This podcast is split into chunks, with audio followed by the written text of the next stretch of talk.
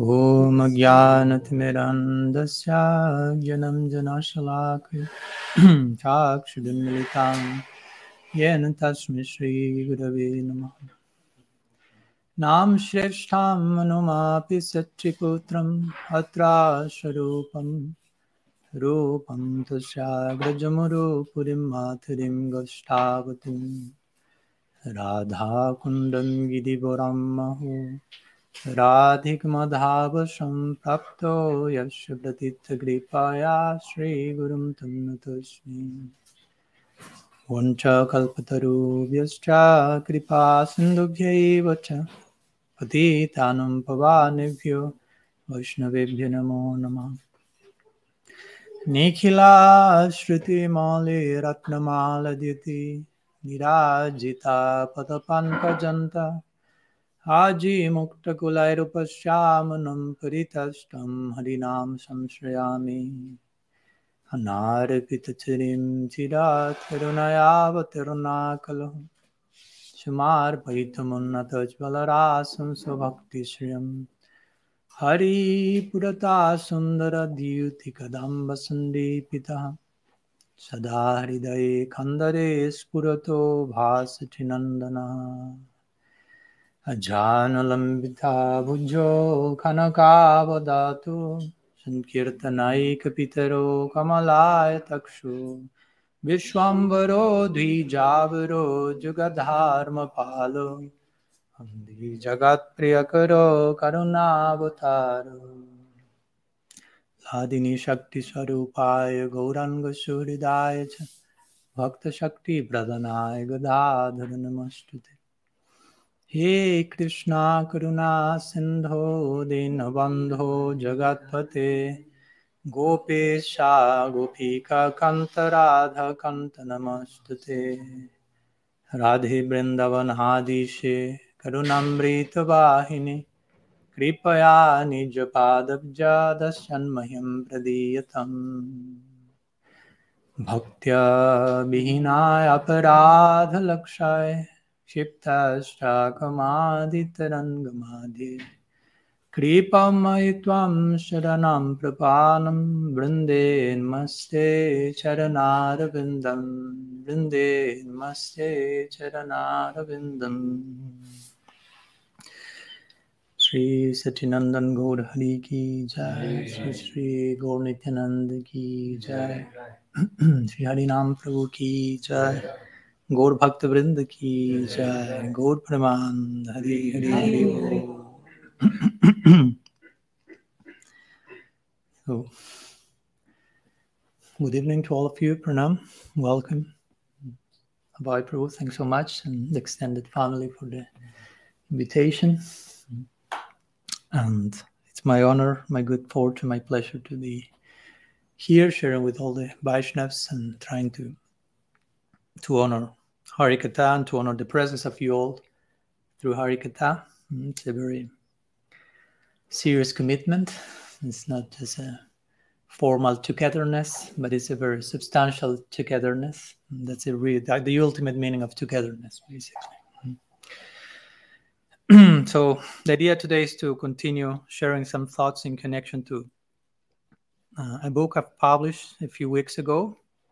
But of course, it's it goes beyond a book. It's for me, it's a very important idea that it's not my idea. It's just a particular way of framing uh, what I consider it's our common theme mm, as Gaudias and even beyond, mm, which is radical personalism. So, and radical personalism, as we were talking a few words before starting with Pranat and Sudharma as well. Mm, I just came to know that I had to say publicly, Sudharma, with your permission, that she was one of the first ones to, if not the first one, to conceive of this idea without me knowing about the, that she was already talking like that. Then I came to know that Rukmini Devi was talking about that, that Chaitanya Charan gave class on radical person, and I came to know like, oh, unknowingly I was uh, taken from that. But it's beautiful to to get to know how different people from different places without knowing each other get to to similar places. So that that's that's the beauty of it. And of course, as we were saying yesterday, radical personalism, the term says too much. We are already personalists, at least officially. Our tradition is a personal tradition, personalistic tradition.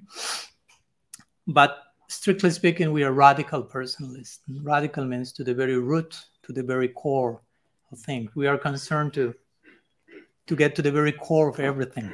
Sarvatra Sarvada, the Bhagavatam says, and the spirit to, which to serve the truth is in every place, in every situation, every time, place, and circumstance, and hopefully to the deepest possibility.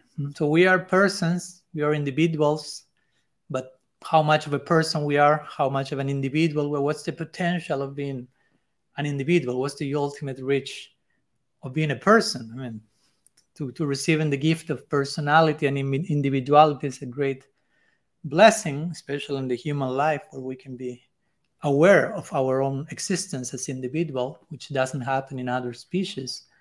But of course, that has some, the gift has some commitment into it, has some price to pay, so, so has some reach. If you receive a, a gift like that, part of the of the price, so to say, to pay. Hopefully, we are willing to do so. Is to to ask myself, okay, which is the ultimate reach of this gift? Hmm? Especially a gift like the one that is coming from Mahaprabhu Nityananda. Hmm? We are receiving something, okay, but what's the how much this gift can play itself out, can be extended, can be expanded? What's the depth, the breadth? And of course, the answer is no limit to that. So then we enter into the land of unlimitedness, where everything that we are receiving can be hmm, ever unfolding forever without limited. And so we are under the shelter of that gift. So radical personalism basically has to do with okay, we are Gaudiya Vaishnavas, we are personalists, but how much of a personalist we can be? What's our potential as a person, as an individual? And of course, maybe sometimes it helps to say it indirectly how much impersonal we still are in so many of our ways of not only dealing with each other, but dealing with our own self, sometimes dealing with the bhakti, the practice of bhakti, sometimes even in our own conception of the divine.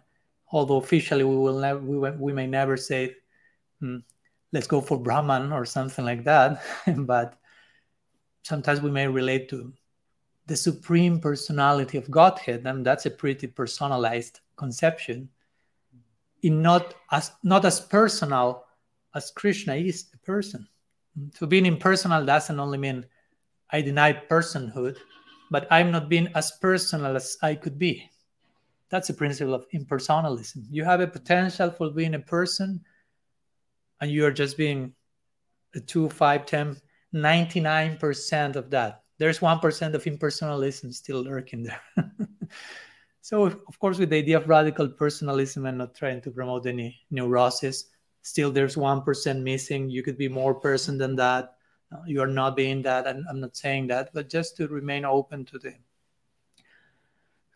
to the idea that this idea of being a person and being personalist and being personalized has no boundaries, can always be developed, can always be expanded. And of course, it begins at home, how we relate to ourselves to begin with, how much we treat ourselves as a person.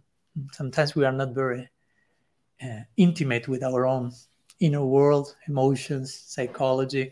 So how much we admit our human our humanness, as we were talking yesterday. I mean, that's a very important part of radical personalism.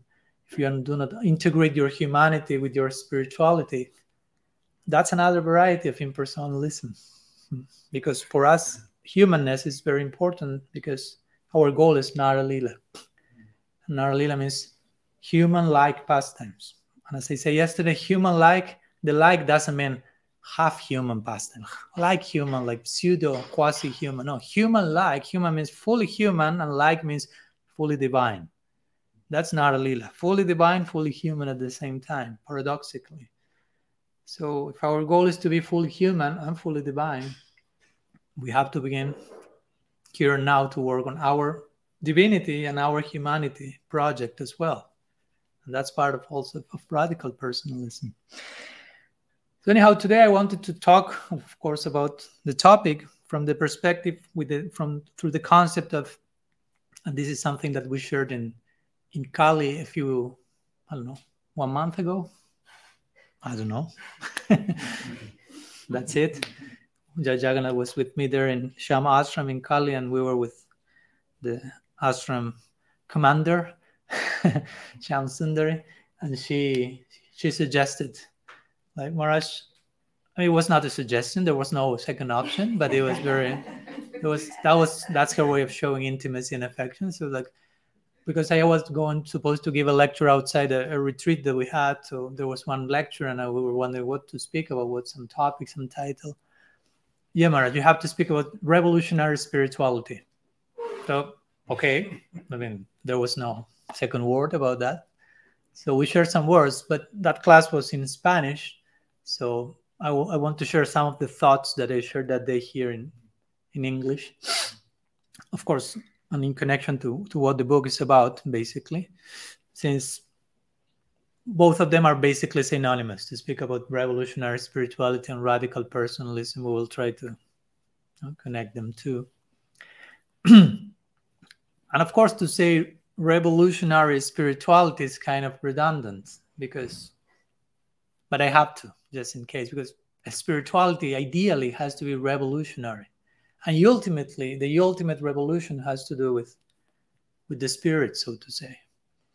But we need to put the two words together. Like sometimes Srila Prabhupada will say, okay, false guru, and he will say, well, real guru is not false, but I need to to mention that because in the name of this there is so much of that so sometimes in the name of spirituality, there is so much of non-revolutionary uh, narrative and dynamics. No? Even sometimes we end up promoting mediocrity and complacency in the name of transcendence. No? So it's it's a delicate crime, so to say, using the the most sacred without bad intention, even sometimes, but and ending up resorting to the sacred for sometimes justifying profanity, so to say, no, for justifying our own separate agenda in the name of God wants that like that or whatever. Hmm? So even we may not not know it, but sometimes we can. The danger is there in potential, as we were talking the other day with some of you. Like uh, we have a bright potential like Srila Maharaj once said, and, and that's beautiful. Imagine someone like Srila Bhakti Goswami telling you, Your future is brilliant. Wow, that's it. He made my day, week, month, year, lifetime. No, I'm not seeing that brilliance, but if he is seeing that, that's for sure there somehow by the grace of, of the sadhu. So, yes, our future is brilliant. We have the potential, the potential that is beautiful but sometimes we need to humble ourselves and humble that prospect knowing that also i have the darkest potential if i go in the wrong direction i can end up doing anything hmm. like the other day we were posting something and someone replied like i will never do that and i was like hmm I got like chills. Like never be careful with those words, always and never. No. Once one friend of mine told me, I don't know, he heard that somewhere like someone told him, the always and the nevers only belong to the supreme. He can say always, never, and he, he can maintain that.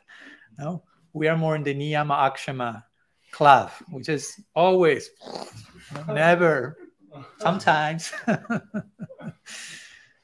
So yeah, we have to humble ourselves and realize, given certain circumstances, I have the potential to be a serial killer. Who knows what?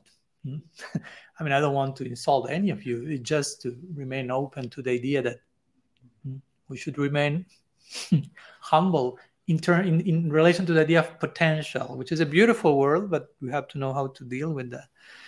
So again, we can use spirituality in not very spiritual ways, we can resort to the most refined theology.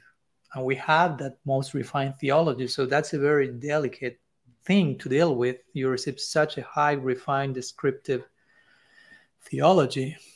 But you can use all that even to so you don't have to change in whatever you have to change. Hmm? So we can remain in whatever comfort zone we may choose to remain hmm? and of course revolutionary spirituality has nothing to do with remaining in the comfort zone hmm? I would say to make a play of words that I make in my book, revolutionary spirituality it's not comfort zone, it's confront zone.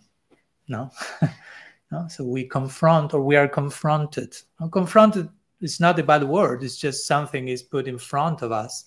Hmm? And and we see what whatever we, we we didn't want to see and was like under the rug, inside the closet, in the shed of our subconscious, throw some, but not no? So, but revolutionary spirituality has to do with comfort zone. Beginning at home again. I'm not saying this. Okay, I'm going home. I will take my husband and comfort zone. Come here, my dear. I have a few things to tell you, and so on. No? But always begins at home and being very humbled by the potential we have to to make certain mistakes in the name of the most sacred things. So revolutionary spirituality is quite connected to remain, remaining aware of that. And I'm praying for, um, yeah, for these situations what we are confronted with, we, with what we need to, to, to see. I, I, that's how I take Kunti's prayer, Dasasrat, no? because someone may think, oh, that sounds like a little dysfunctional, like masochism or something. She's begging for problems. But basically, I, I feel like she's begging for confrontation with reality, confrontation with truth, truth telling. As I, as I like to, I mentioned in my book, like for me, confrontation and, and truth telling is another way of saying intimacy. If I love someone and I show intimacy, I will confront that person because I love that person. Truth telling because I love you. I confront you. I tell you the truth. But that's intimacy. I'm not attacking you. I'm just showing how much I want mm, that close connection. So we want close connection with Krishna. We want intimacy with Him.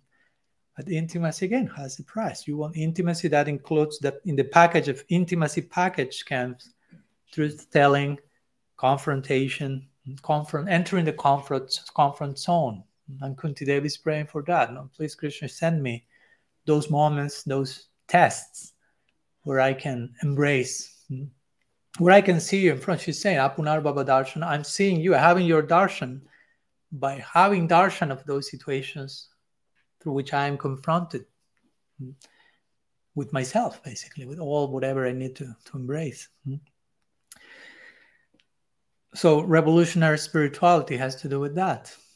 To begin at home again, because sometimes we hear revolution and always think revolution has to be thrown onto others. No? So let's do the revolution and pick and point and attack or whatever, but mm, homework first. Mm. Let me share a few words. I will share a few readings. A few, you can see the colors here. Uh, in relation to that, so to also share a few ideas from the book or what I was supposed to read here.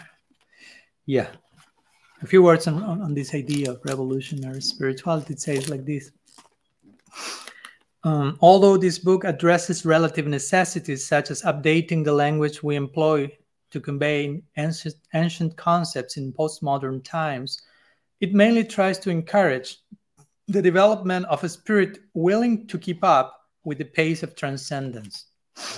Transcendence is unlimited, which means we are called to ever new horizons of understanding.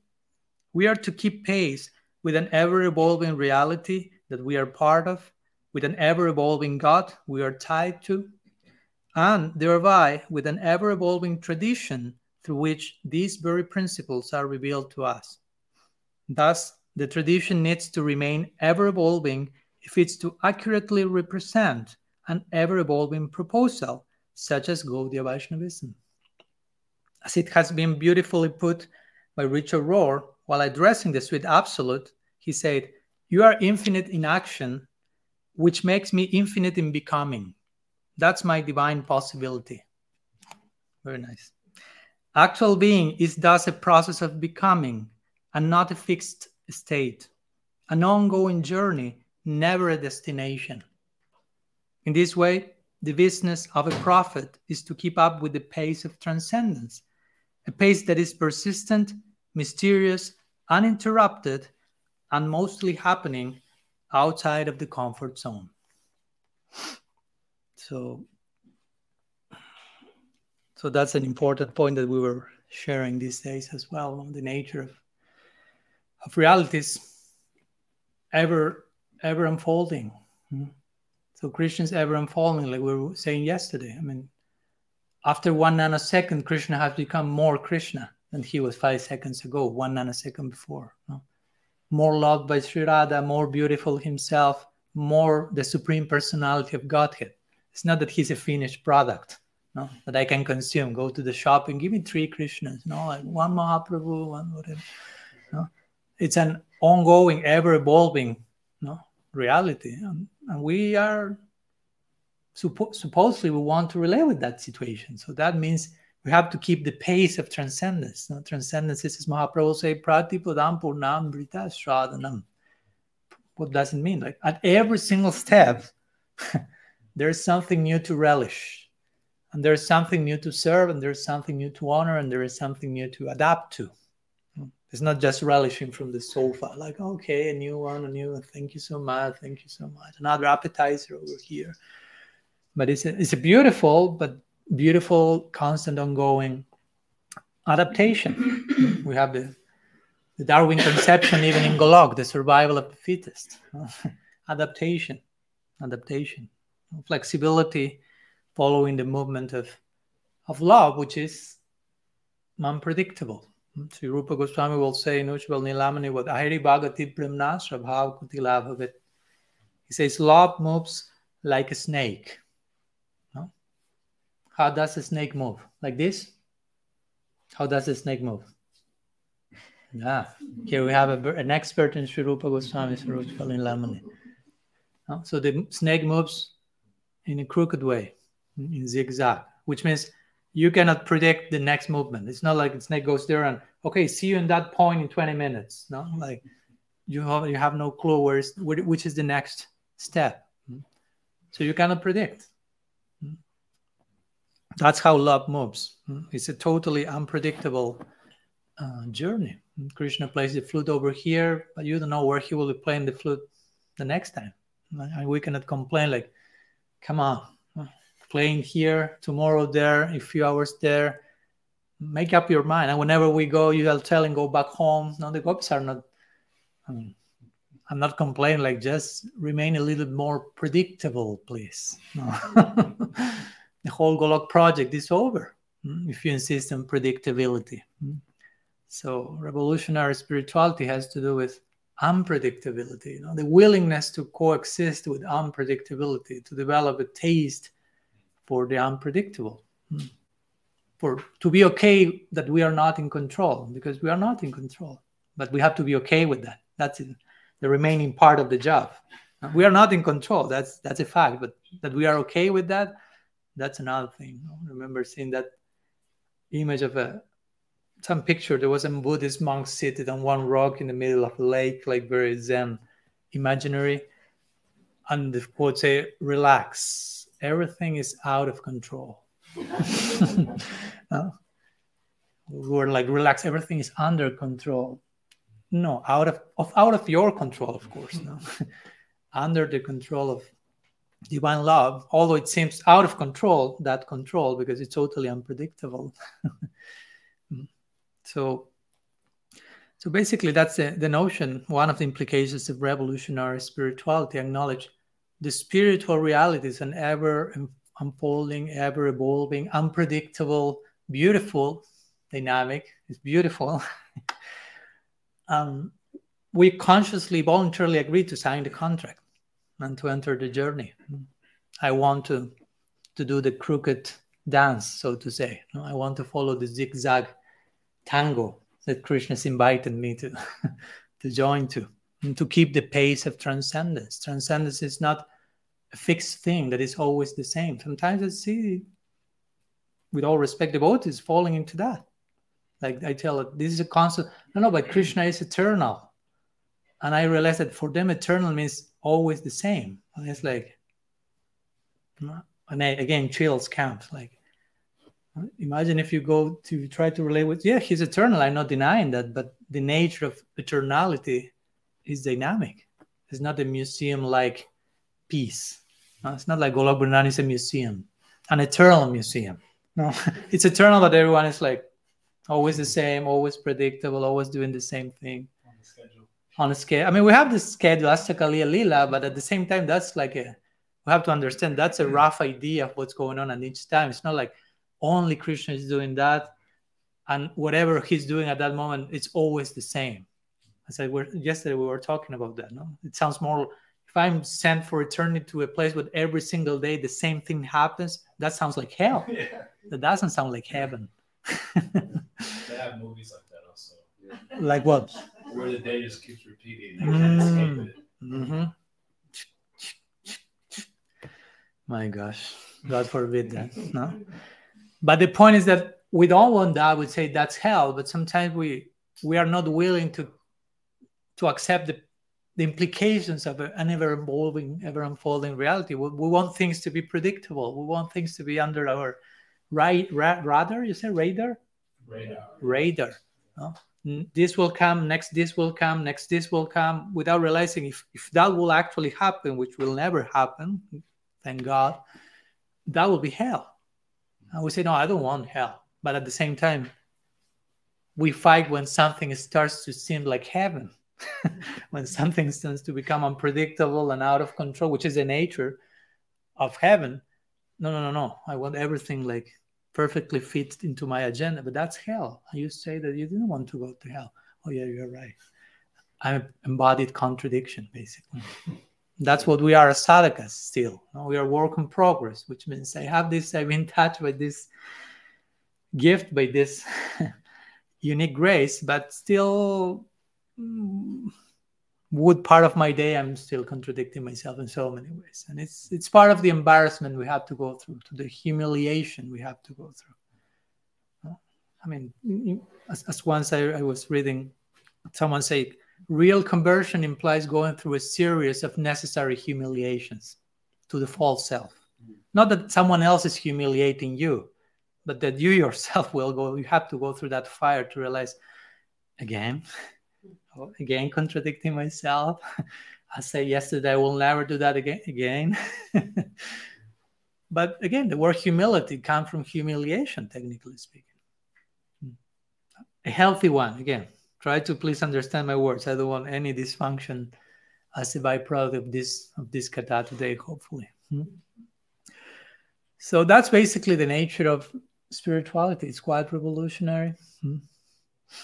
And uh, interestingly, the word revolution, just to share a few words on that, interestingly, the, the origin of revolution comes from the Latin revolvere, uh, which in Spanish we have the word revolver. In Spanish, in English, we will say like stir. You're stirring the dal, so to say. Uh, stir, or sometimes also revolvere means to, in Latin, to turn around. Mm. So it's interesting that the idea of revolution has to do with that. no? Revolution. no? Sometimes I, I use that term to the but let's stir the dal a little bit. I mean the inner one. Let's see what comes. Some bubbles will explode. Maybe some chili jumps in my eye. Something. you never know with dal. I remember first time I went to India, I almost died because of a dal. Yeah, I, I was on the yeah. No, no, no. I, I, I'll be careful. I'll be careful. I remember it was the inauguration of Sri Bhakti Vaibhava Puri Maharaj's temple in Vrindavan. That was 2007. And it was my first time in India. So I was not like in, initiated into all of the different nuances of how to drink dal, for example. and to know that there may be full chilies floating in a glass of dal without me seeing that.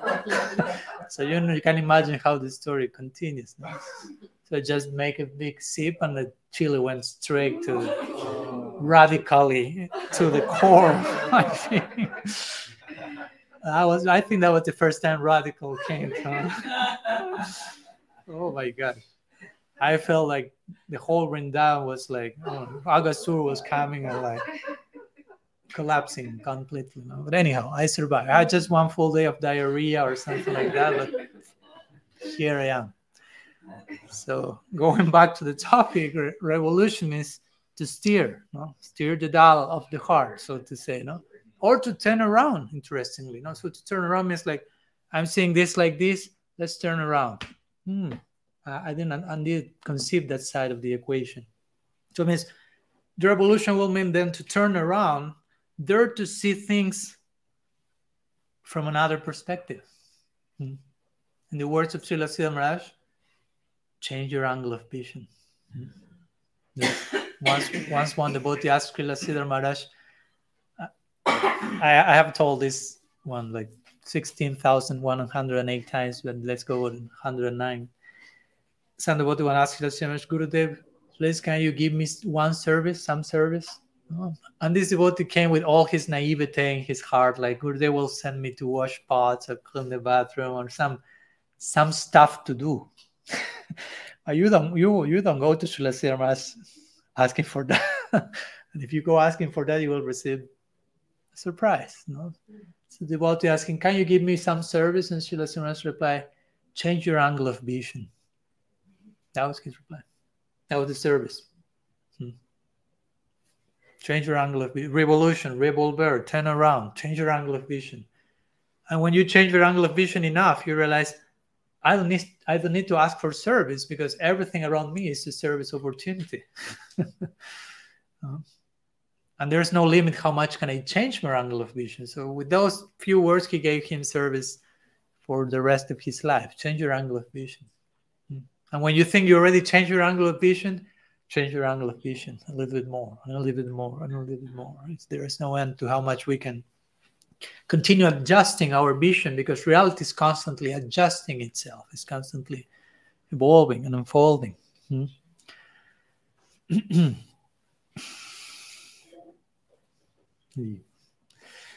Raman Bihari, welcome.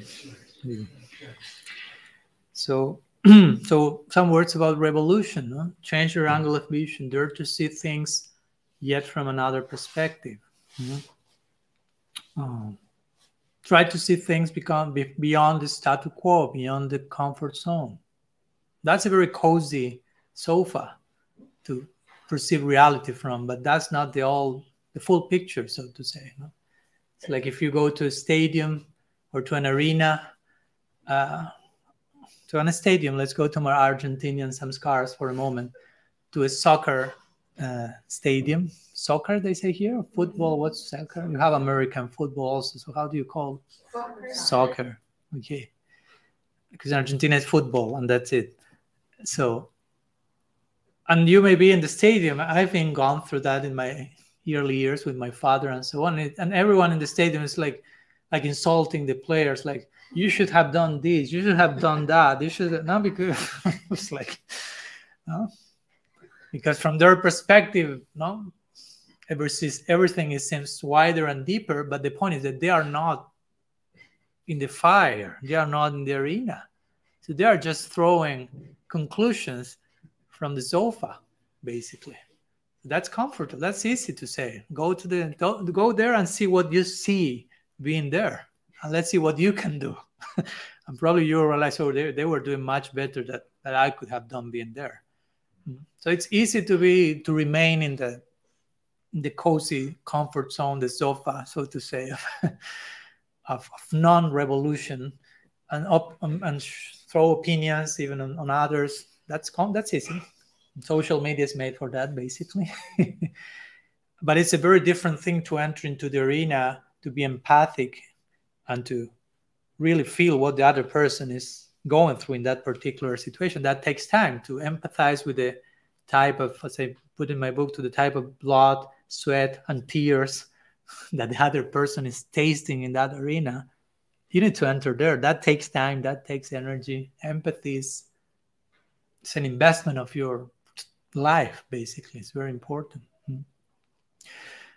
Mm-hmm because if we don't do so again there's not much revolution. There's not much turning around. There's not much daring to see things from another perspective. It's uncomfortable to leave the coziness of the spectator seat and to enter the arena and jump and run and sweat and fall and but reality happens and on the arena so to say on the stadium.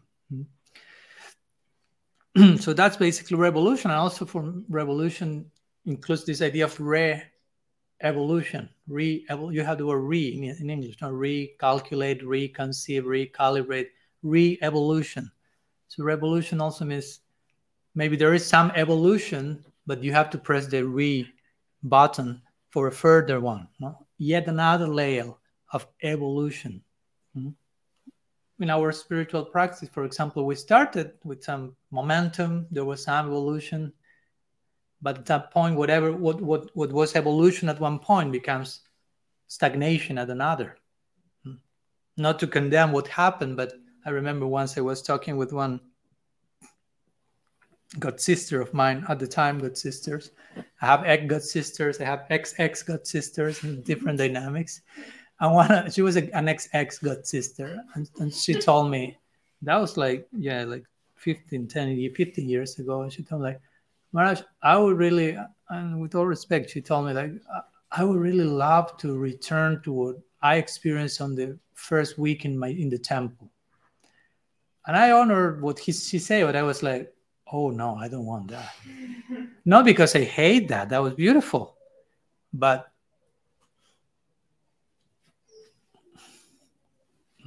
re-evolution. We have to continue moving forward, not, not going back to the past. No.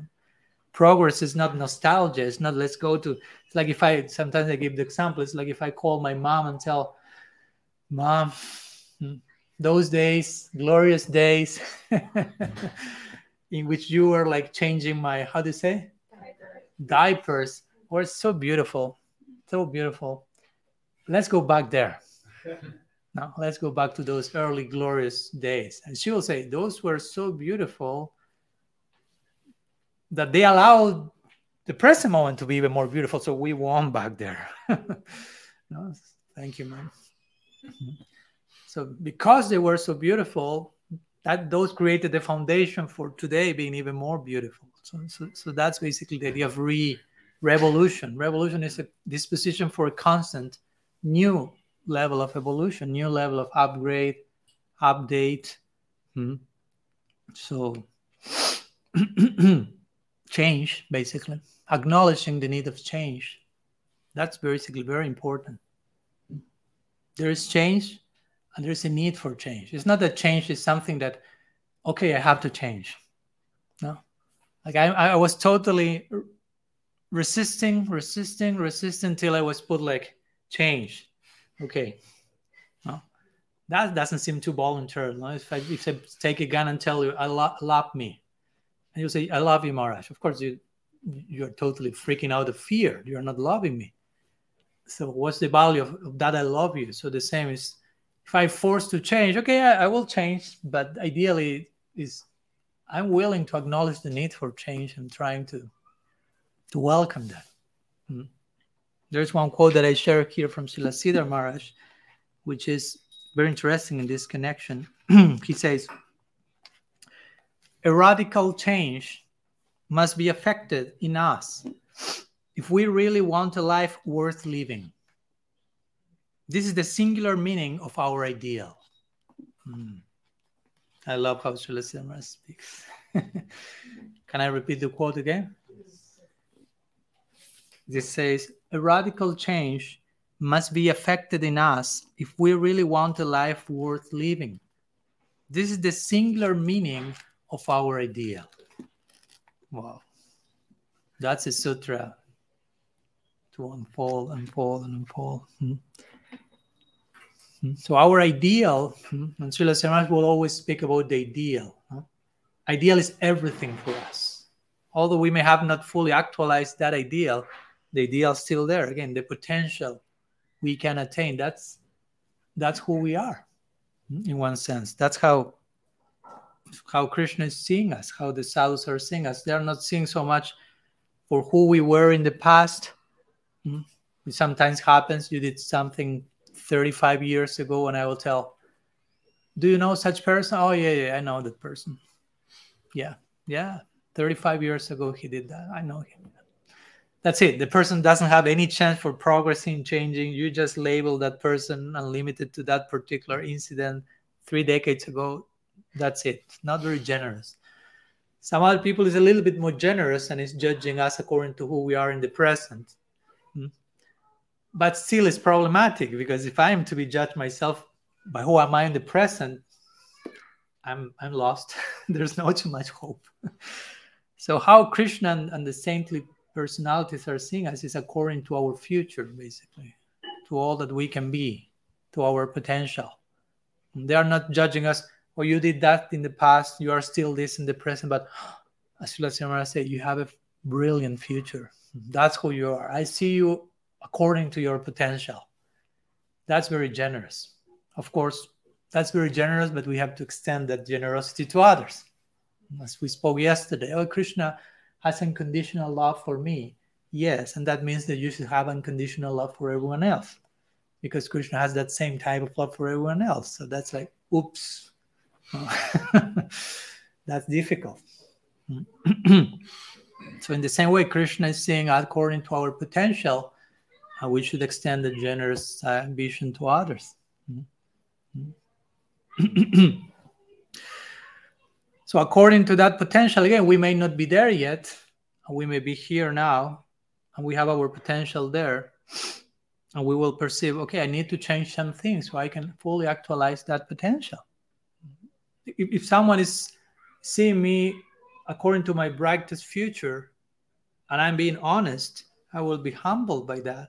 And also, I will be I will be very sincere in recognizing where I am in relation to how the other person is seeing me.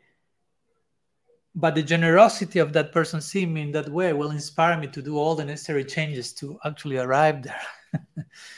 Mm-hmm. so it's important to again to embrace to welcome the principle of of change Spiritual life is about change, basically. Spiritual life is not about remaining the same. But again, as we mentioned, sometimes we take spirituality as an excuse for remaining the same. While actually, spirituality is to be revolutionary, which means never the same, always something new. Ever new.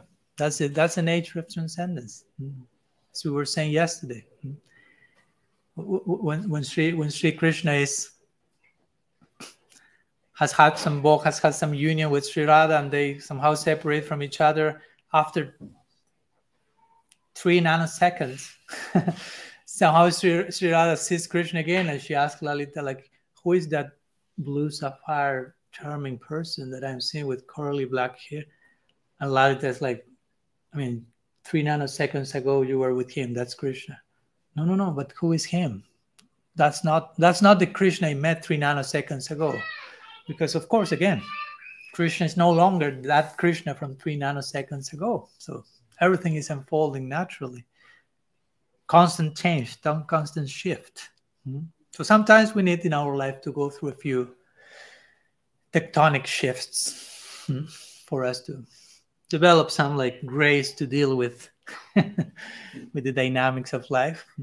I've had my my own dose, but I I'm sure I will have more. There's never enough tectonic shifts as much as you need to be properly carved and be ready to, to render whatever necessary services there. and of course, to, to enter into the land of tectonic shifts, it's it's a very interesting proposal because again, it's entering to a land of again unpredictability, into the land of unknown, into the land in which you in, in the in the non-change dimension, you know certain things and you think, I know how this works. And then you are thrown into the tectonic shift planet. And then whatever you thought you knew, you start to, hmm, I'm not so sure if what I knew is, is like I, I thought it was. No, so again, you start to realize, oh, before I know, I have to unknow so many things. Hmm. Before I get to know Krishna more, probably I have to unknow Krishna. No, I have to deconstruct certain ideas that I may have that were actually limiting on all that he is. you follow my point? It's like if we need to reconstruct, sometimes we need, need first to deconstruct. Hmm? We have we need to unlearn before we learn many times, and this is an ongoing process. because let's be honest, no, as as, as human beings, uh, with our good intention, but the tendency is boxing reality. No, this label, no, this label here, label here, boxing. This goes in this box. This goes in this box, and I mean, don't try to put Krishna in a box. I mean, he doesn't fit in anyone. Don't try to put a, a saintly person in a box. don't try to put a, anyone in a box, literally. That's a form of impersonalism again. Hmm? Oh, and in, in, in any case, we can put a box, but each one each box will be unique to each person. If you want to speak about boxes, okay, you have your own box. Nobody else have that box. It's a totally specific, unique box. It's not. I mean, I don't like to even speak about boxes in that case. But my point is, sometimes we put that box. Many many times I joke about this, but it's it's also serious and sad sometimes. But many times it happened to me. Like, and I was talking to to one about the other day about it, and he told me that he was he re, he's in Italy and he received my he was reading my book and he told me that he was giving some classes and sharing some points and the devotees will like and he said okay that, that that book was that comes from a book written by a friend of mine called Swami Padmanabha and he'll tell me immediately after I say that the immediate question was who is his guru boxing on first layer no depending who is his guru I will put him in a particular box. No? You follow? No? So it's it's and it happened to me many times, meeting the boats sometimes on the street, like Pranam, Pranam, who is your guru? It's like, oops, no. It's like if I meet you and say, What's your social security number? After five seconds, I'm asking you that. The most confidential thing. Now, that's not actually Vaishnava etiquette. Vaishnava etiquette is Gopayet Ishtadevatan Gopayet Gururadmana Gopayet Chaniya Mantran Gopayet Niyamalikam. You have to hide your Istadev, hide your Guru, hide your Malika, hide your mantra. And hide doesn't mean Gurudev comes and you kidnap him and put him in the closet. Don't take it literally. but you keep that reality confidential and that information will come naturally when the relationship is unfolding organically and that's it. But sometimes we we use again these sacred realities who is your guru? I mean that's important that's totally sacred but how we how we use that inquiry who is your guru? Oh okay according to your reply i know if i have to continue talking to you or not. Or or from which place. And i mean like if every disciple from the same guru is the same person or something like that again that's impersonalism. This boxing.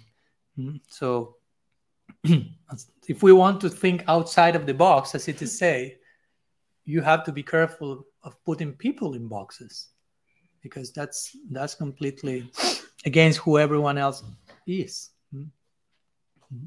Even in connection to Krishna, again, it's not only among us humans. You can put Krishna in a box, and I can ask, "Who is Krishna?" And you give the, the list, the official list of what you are supposed to say when you are someone asks you that question. No? He's this, he's that who's Krishna? he's blue yeah but what's your idea of blue what's your bluishness and what's his bluishness do you think that he's blue in the same way you you may be thinking of blue be careful of limiting his bluishness he plays a flute yeah but watch out for thinking that's the same bansuri i heard when i learned to play myself whatever no he has a peacock feather watch out, watch out. It's not exactly the same way you may be conceiving of a peacock right now. His peacock feather is ever evolving. His bluishness is ever evolving. Yes, I'm not being bizarre here. That's a reality. it's not always the same bluishness. It's not always the same flute playing.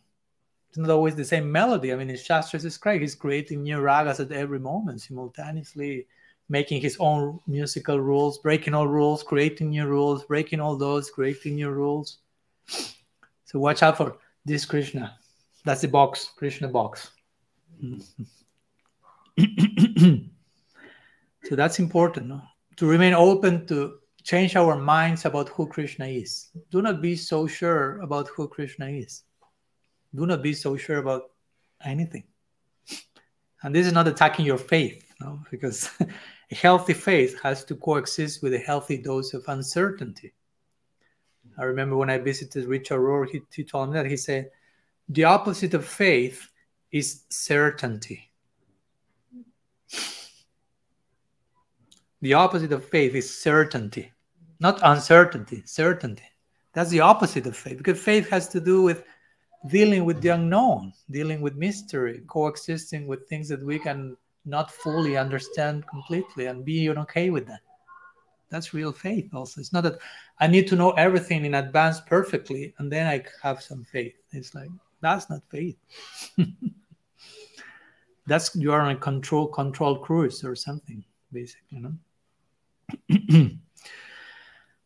A few words from my book with your permission in this connection. We have time, right, Abai? Okay. You let me know when I'm just when it's too much. or you let me know when it's too much, not only Abai, please. yeah. So it says like this. a few words on, on the comfort zone that we need to because sometimes again comfort zone can be even a theological comfort zone. I have a certain idea of how god is what he is and we may need eventually to be moved from that. Krishna himself will will do the, the, the loving kicking out from that particular area. Hmm. So the comfort zone it says it's a zone where concepts and words have a fixed museum like meaning a zone which allows for unchallenged complacency and mediocrity to reign without question. In fact, mediocrity can be firmly and easily established through revelation. Instead of being rooted in tradition and revelation, we can end up being rotten in them. Hmm? A play of words. Of course, not that revelation is rottening us, but we can rotten ourselves in the name of revelation instead of rooting ourselves in that. So again, you can just, I mean, the worst crimes in history are done in the name of revelation, basically. God wants this, I'm representing there. You're really invested into that, and you are able to do anything in the name of the absolute. It's delicate to deal with absolutes. When the absolutes come to your table, to your glossary, or you can become a public danger immediately if you don't know how to manage revelation, how to deal with the absolutes. Mm-hmm. And one more close one about this point. He says, God is always bigger than the boxes we build for Him. So we should not waste too much time protecting the boxes. These boxes are our mental structures that keep us in the comfort zone and that often give us a distorted picture of the sweet absolute. Hmm. Hmm. Hmm. so again, boxes are there, but do not spend too much time protecting the boxes. Like if there were the the sadhya, no, or something like that, the goal to attain. So a few words on the idea of revolution. I forgot I was talking about that. All this has all this has to do with that revolution. Hmm. Because sometimes again we hear the word revolution, each one of us will have a particular idea about what does it mean. But actually we are trying to point in this direction. What does it mean revolutionary spirituality? And interestingly, going to the word spirituality, it comes from the Latin spiritualitas, and spiritualitas means breath of life that's a very interesting idea because breathing is an, an ongoing cycle and it's something of course which is keeps us alive no? so the idea is spiritualitas spirituality means something living it's a living thing it's a living organism it's a living participation again it's not a spirituality here's your box no? fit in something like that something constantly dynamic, something constantly revolutionary. Mm. And something that we, we were talking today in the morning that has to do with a commitment that goes beyond even institutional affiliation. Mm. We, we can have institutional affiliation. I'm not here promoting burning churches or stuff like that, but the actual commitment is trans institutional. Mm. our commitment to the ideal is to the idea. Institution may be a good glass to bring the water, but the water is I mean you don't you don't give an empty glass to a man dying in the desert. Here I brought you this beautiful glass cup that you can get neurotic about. There's no a single drop of water. No, no. No, thank you. I cannot drink glass. so, so in the same way, I mean, real spiritual commitment has to do with joining, as we're talking today, joining a heart. Hmm? We, we, we, we cannot join an institution. I mean, we may think that we join an institution, we belong to an institution, but we join a heart that happens to be beating, beating in a particular institution. So eventually you end up joining the institution. but the actual joining was to the heart of whomever was in that particular place that made your heart beat sim- similarly that heart was beating in a way that made your heart uh, beat in the same rhythm and frequency like wow this is great and interesting rhythm and orchestra here. So you follow that rhythm and you end up entering into whatever place that heart is beating that drum is beating. So that's the actual participation hmm, uh, in spirituality. Institution may be there, may not be there, but the actual commitment is trans institutional. Hmm, the actual commitment is with our ideal, as Srila Simraj will say. The actual commitment is with our potential. Hmm. One day that phrase came. We have a commitment with our potential. We have a potential. There is something that we can become, and we have a commitment with all that we can be. And the commitment is try to get closer to all that you can be. Mm-hmm. I, I, always remember Srila Sridhar Maharaj will describe the guru very beautifully. Of course, there are many ways one can. Someone asks you, What is the guru? What's Sri Guru? So many things can be said. And he once said something that I personally liked a lot. He said, Your guru is your own potential appearing in front of us. Hmm. Our own potential appearing in front of us. In other words, that person is showing you this is all that you can become. That person is kind of a portal, transparent portal is like giving you that epiphany. This is your potential. And I'm here to help you attain that potential. That's a very beautiful idea. No? Gurus, your own potential taking form, taking shape in front of you and talking to you, so to say. Your own potential talking to you. Hmm? so, some words about what's revolutionary spirituality. We have a few more minutes. Um, you have time for me to for you to tolerate me a few more minutes then we go to q&a I want to share a few words regarding also the book that I shared a few quotes, but also in, in big part, book, this book is about, at least for me, uh, on on how to how to say it, hmm. how to be a Gaudiya Vaishnav and how to continue remaining as a Gaudiya Vaishnav uh, from a proper place. Hmm. Because again, we become Gaudiya Vaishnav, so to say, we officially join whatever an institution, accept the guru, put the tilak for the first time, whatever you meant is not an external thing, but we become devotees, as you would like to say, although that may have started who knows where, but when, but but you have to continue becoming a devotee. Again, remember this idea of becoming is not something that happened once in the past and that's it. No? Like you become husband and wife one day officially when you accept that person in in a ceremony or whatever but you have to continue becoming husband and wife the next day the next day the next day. Huh? you, you, you say in the ceremony i accept her for the rest of my life and of course everyone will like, celebrate and honeymoon will be there and all that. Mother mother mother of the honeymoon. And, and we have all our honeymoons even in terms of spirituality, you no? Vishwanath Chakravarti calls the honeymoon period Utsahamayi, no? honeymoon in contemporary terms.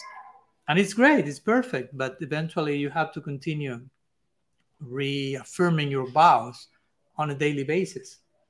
I mean, you have to continue choosing each other at every moment. So the idea is the same. Okay, I became a Gaudiya Vaishnav, whatever, 20 something years ago. and that was but i have to continue becoming Gaudiya Vaishnava because continue becoming Gaudiya Vaishnava means continue developing my relationship with Krishna and with everything else with him in the center. That's to be a Gaudiya Vaishnava. It's not again about official membership and card carrying presentation. It's about heart carrying membership. How I'm carrying my heart. That will make me a member in a substantial sense. So how to continue being a Gaudiya Vaishnava? Of course, in my particular case, I had to ask ask that question a few times in a very deep and serious um, way about after certain tectonic shifts. No need shifts. No need to enter into the details, but the point is, yeah, I want to I want to remain a Gaudiya Vaishnava, but there are some situations that have some shift, tectonic shift that have moved, so I can't remain as a Gaudiya Vaishnava in the exact same way I used to be yesterday. so how to continue? How to rediscover my own tradition? Basically, that was basically the challenge I had in front of me. Okay, I had to rediscover my whole tradition in a way that remains relevant and relatable to me, and I'm not just a dysfunctional people guy there doing niyama graha till I die. No, niyama graha means just doing something without knowing what I'm doing that basically hmm. how to continue developing my relationship with with God hmm. from this particular angle again everything is relational we are developing a relationship with someone with someone at any moment at any moment we are re- developing a personal relationship whether it's with krishna with every one of you with ourselves it's all about developing personal relationships at every breath we take. Radical personalism. Hmm. So, so that's also revolutionary spirituality. Just to ask yourself how to continue becoming a devotee. That's revolution. To to have the I mean, I, am not saying I had the courage to do that. I was forced to make that question. I was forced by circumstance to, okay, so now what? but but that's an important question. That's what spirituality is about. Mm-hmm. Spirituality doesn't mean to do things. I will say, of course, we, we do things, but but in essence, spirituality doesn't mean so much doing stuff, but asking certain questions. Uh, to continuing asking certain questions. Uh, from the basis of those questions and the answer to those questions, we do some things, or we stop doing those things and we start doing others. But you continue asking internally certain questions. So, how can I continue participating in this? I want to participate in Gaudiya Vaishnavism. That means I want to be part. No, I want to be a part, not a part. No, so I have to be a participant. It's a participatory movement. Mahaprabhu's Sankirtan is very participatory. No? Come, join, jump into the fire with us. No? Sankirtan Yajna. Mm-hmm.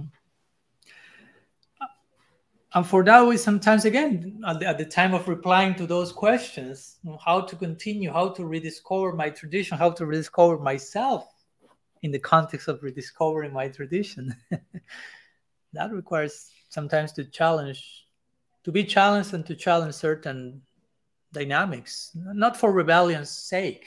No, like let's challenge everything and let's be just purely anarchic, so to say. I have my anarchic days in my punk rock teenagehood, but now it's time for nourishing the, the sense of rebellion, so to say, um, and just not conforming to the norm for the sake of conforming to the norm. Basically, that's the idea. Interestingly, the very word ecstasy, which is the goal of our life, we want ecstasy, bhava, that's the goal of sadhana the word ecstasy means out of the norm.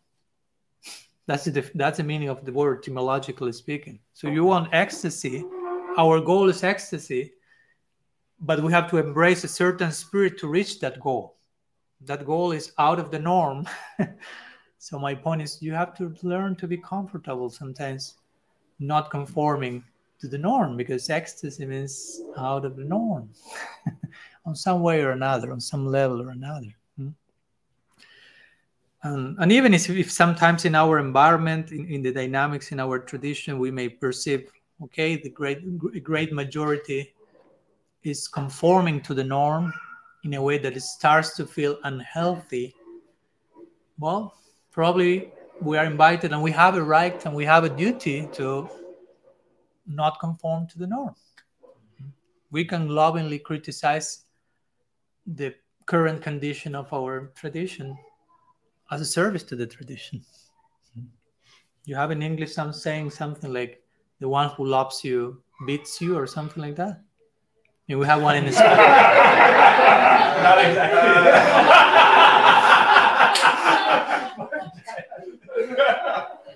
All the laughing makes me think there's some bad some bad there's some version but with a bad word included in it. No? Okay. I thought you were shy about saying that and you that's what you said.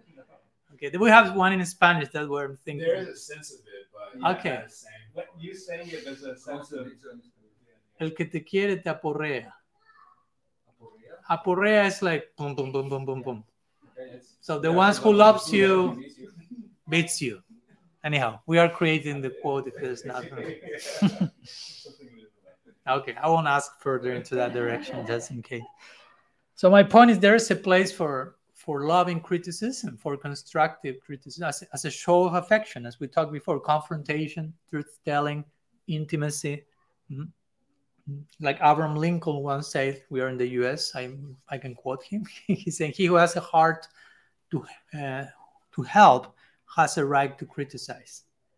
No, so if the disposition is there, we can say that, that that's that's the base of constructive criticism no I mean, it's necessary it's totally necessary sometimes we go too much to the extreme of do not criticize because that will be offensive we go to the extreme that not even constructive criticism is allowed so nothing should be criticized nothing should be pointed at Hmm. that's dangerous that's equally dangerous so to say so constructive criticism is required which basically means if I tell you something, or if, or anyone, first they have to a few steps for constructive criticism to be there. First, they have to be sure what I'm seeing in you is not actually something in me that I'm projecting, because probably you do that first layer, and 95% you realize, oh, that's me. Sorry. oh yeah, mirroring and projecting. Anyhow, but if you pass the test and realize no actually that's present in that person the second thing is okay before saying that why not first see some beautiful things about the person so you don't on, not only see what you're about to say but first appreciate something very unique and, and unique then third try to ask yourself why i'm pointing uh, why i'm presenting this criticism? What's my intention? Which, which are my motives? Is there some healthy motive? And if you pass those th- first three tests, then comes the fourth one, which is okay, I'm mentioning this to you, but also I'm committing to accompany and support you in your attempt of changing what I'm pointing you to. That's that's not so easy because it's easy to tell, Abai, with all affection, but you need to change this. So good luck, and I leave. and I throw the baggage. Okay? I'll pray for you. but but but yeah to, to have the commitment to no i will be there for you and accompany you and struggle with you and you can count with me and and so on and so forth so so that's constructive criticism basically Mhm. Um, and that's important that's that's part of the commitment for each of us as members of the gaudiya sampradaya bhaktivinoda thakur once say something that i was like shocked but at the same time like wow in, in the good sense, in one of his Sajjanatoshani publication, he say, those who have been entrusted, you say in English, entrusted with, with being members of the Gaudiya Sampradaya, uh, have the duty of trying to remove all the anarthas from the Sampradaya. Again, with this, he's not meaning that the essence of Gaudiya Vaishnavism has anarthas, but in the current dynamics of, of a community at any given point in history, there will be stuff to uproot, so to say. That was his point. And that, his point was, and of course, maybe the leaders have that duty. If you just came five days ago to the Gaudiya Sampradaya, it's not maybe your duty to all uproot the anarthas from the Sampradaya. but as you become a an active member, there is some responsibility there. And of course, all this happens as long as we are removing our own anarthas first. No, it's not about removing anarthas around the whole world and nobody's touching my my weeds, so to say. No? First, the, the upasakas, as Mahaprabhu will say, one's own heart. No? so yeah, eh, that's a point for us, no? For us to be members of the Gaudiya Sampradaya, I, I like to use to describe it Sampradaya as a because again, this word sometimes say Sampradaya and it becomes too too standardized, too normal. Oh, yeah, that's a lineage, a school, an institution, stuff you belong. But Sampradaya, uh, it's a living school. I like to describe Sampradaya as a living school of prophets. And when I say prophet, please do not think that I'm talking about people doing miracles and descending from heaven, but the word prophet means someone who speaks on behalf of. And in this case, of course, ideally in behalf of the sweet absolute. Mm. So that means to be a contributing member in the parampara. You have to have your own voice. If you don't have it, you have to develop your own voice. So you can offer your own voice in service of the parampara. Mm. uh, because, of course, we totally honor what our acharyas have said in the past, but also an important question is what will they be saying in the present? Hmm. Probably some things will be different or will be i mean everything probably will be different. In everything in the sense of deeper. I'm not saying that if Prabhupada will be talking now he will he will deny that krishna is the supreme personality of god. I'm not saying that he will change that but he will go deeper and deeper and deeper and deeper because that's the nature of reality you can always go deeper and deeper and deeper so, so the real question sometimes is not so much what Srila Prabhupada said, but what Srila Prabhupada will be saying now. And then to realize, well, we are supposed to represent what he will be saying at present. That's commitment of a member of Parampara. Parampara is literally param, para, param, para. Means one after another, after another, after another, after another. Mm-hmm. As Bhaktivinoda Thakur will say in his Bhagavat speech, like the, the the the, the, the, the how he say the thought of the author the author's thought must progress in the reader hmm. naturally in the form of development or correction he will say. So that's the ongoing spirit of parampara hmm. and of course whenever we just before almost concluding but whenever we if we feel the need, okay, something needs to be pointed at, whether in myself or, or in the environment, there may be some problem to solve. It's also important that we we allow ourselves to to take some time to understand the problem first, because sometimes we rush into trying to solve the problem, but we haven't understood what's the actual problem. Hmm. There's, there's one quote from Albert Einstein that was nice. He said, If I will have 60 minutes to solve a problem, I will spend 55 minutes trying to understand the problem and then five minutes solving it. so basically, the idea is by understanding the problem, you have almost solved it totally. So sometimes in our, in, in our tradition, not only in our tradition, everywhere in life, we are quick to find problems. And even we are quick to try to solve the problems but sometimes we don't spend enough time trying to understand what's the problem. As if you don't understand the problem you may trying you may be trying to solve the wrong problem. And that's a bigger problem. Because if you misidentify the problem you may spend lots of time trying to solve something that was not the actual problem. So the actual problem remains undetected and you're we may be investing time in things that are not the real problem. So that's an important thing.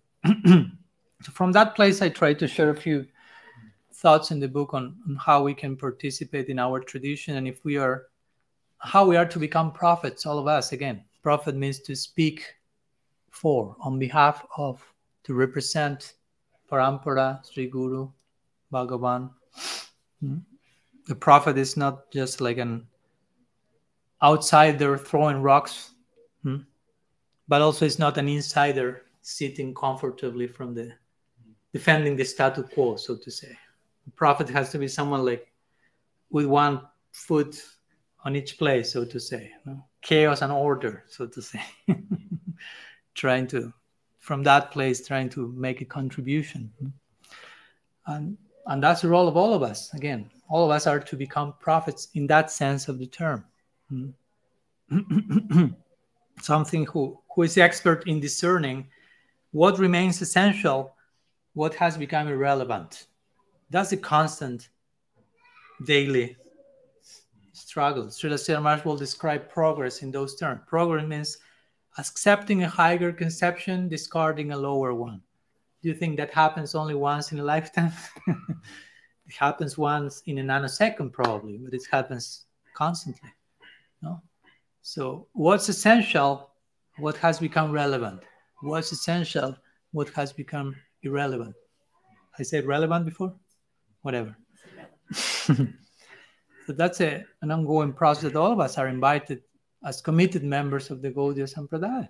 Not out of rebellion, not out of resentfulness, not out of cynicism, but out of love and, and commitment. And, and, that's the role of a revolutionary spiritualist. So that's the topic of, of today.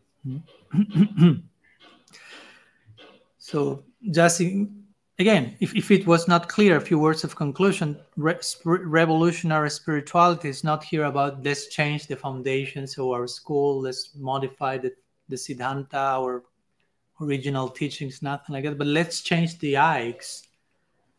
I mean, not these ones. Let's change the eye through which we understand the teachings. It's more a modification of, of the vision we have. That's why the Guru is described in terms of the eyes. Homagyan Timirandasi. I mean, he's a, how do you say in English? The one who works on your, sorry? Optometrist. Again? Optometrist. Optometrist. Wow. Okay, optometrist. You're good with etymology. You should be able to break that. Yeah. Wow. That's an interesting one. I'm tempted to. Anyhow, so the gurus describe that. The gurus describe someone who will give you a new set of eyes who will learn, teach you how to see. Because we may have, again, revelation, we may have everything, but we have to learn how to see all that.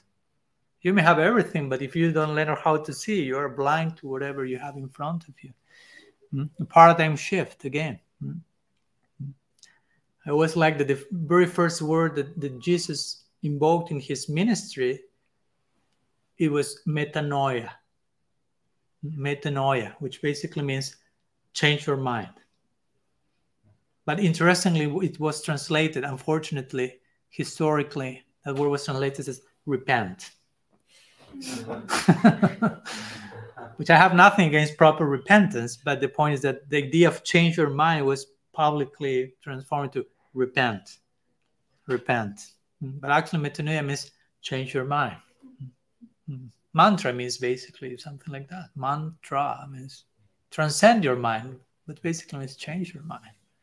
We are not trying to discard the mind and to put it in fire, but just to spiritualize it and, and making the mind pandurat matmanastu syajanatma vatmanajita anatmanastu satrati vartitanmaiva satravada Krishna said. Your mind can be your worst enemy. Okay, here's the challenge. Make your worst enemy your best friend. That's like oof. No? Try to think about the worst enemy in your life. Hopefully, nobody appears in the picture, but let's say you have a worst enemy. I'm seeing Jay Jagannath thinking he has a considerable list and he's trying to find top five, top one. No, I can empathize with you, Jay Jagannath. You're not alone. so, I mean, we have no enemies. Of course, some people may think there are enemies, but there there's no actual enemies. So, but the challenge is Okay, make your enemy, your worst enemy, your best friend. That's like, okay. Love, I mean, Christ will say, love your enemy.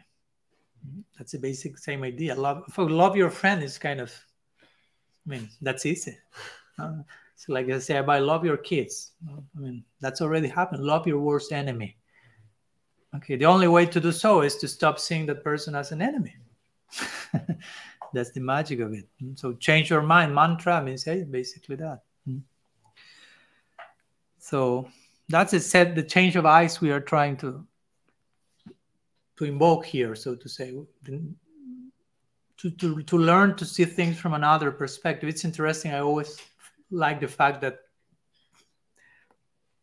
the very first word in the whole cosmic manifestation that was heard by Brahma was tapa. That was kind of the how to say like landmark. No, what's the word in English?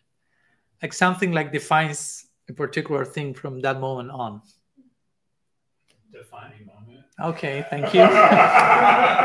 sometimes things sometimes things are easier than what you might think. Sorry. Thank you for humbling me. I always wanted to make more complicated. Charlatan, thank you so much.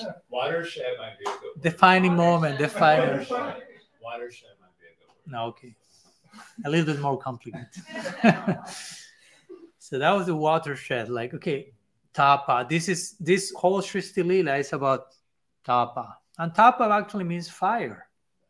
And it's interesting because Brahma heard fire, and fire also means light, among many other things, of course.